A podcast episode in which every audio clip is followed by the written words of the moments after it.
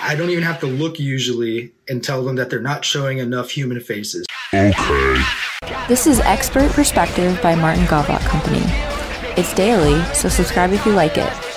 We're not scared of you, so comment if you have something to say. We like you. Are you a liker? Like this episode if you like it and you're a liker. Welcome.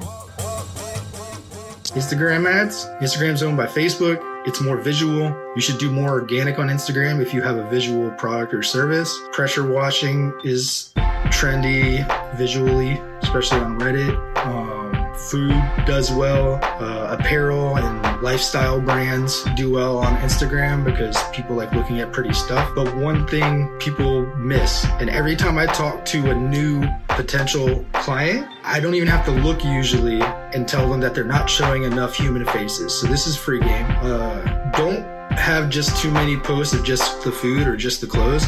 You need to have human faces that are real and show genuine expression, and that will go way further than anything else you can do on Instagram. They're want to go back and look at your catalog of old pictures, sure, but if you want to really reach them as a human being and stand out from the competition down the road or across the street or in Georgia or in New York, you're going to need to really show an authentic person's reactions. And it doesn't even have to be using your product or service, it just has to be human. They're looking at a small slice of brick and seeing videos or reading stories or watching stories. And they're going to want a human connection, not just cool, pretty, yummy.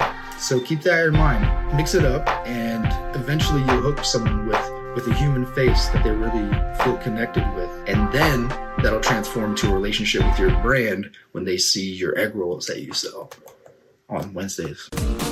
Martin's glued coins onto snail mail brochures and managed quarter million dollar marketing budgets for small businesses.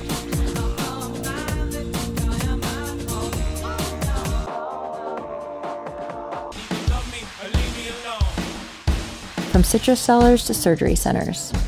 He pulls no punches on our website or any of our content when bragging about how to do what we do well. Follow, like, subscribe, or do whatever, wherever you want.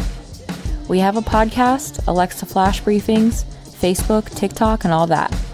And if you decide to partner with us, you know you'll get to relax since we've got that 100% five star review and success rate over all the years we've been around. What are, what are you saying there? Martin's glued coins in a snail mail brochure? What does that mean?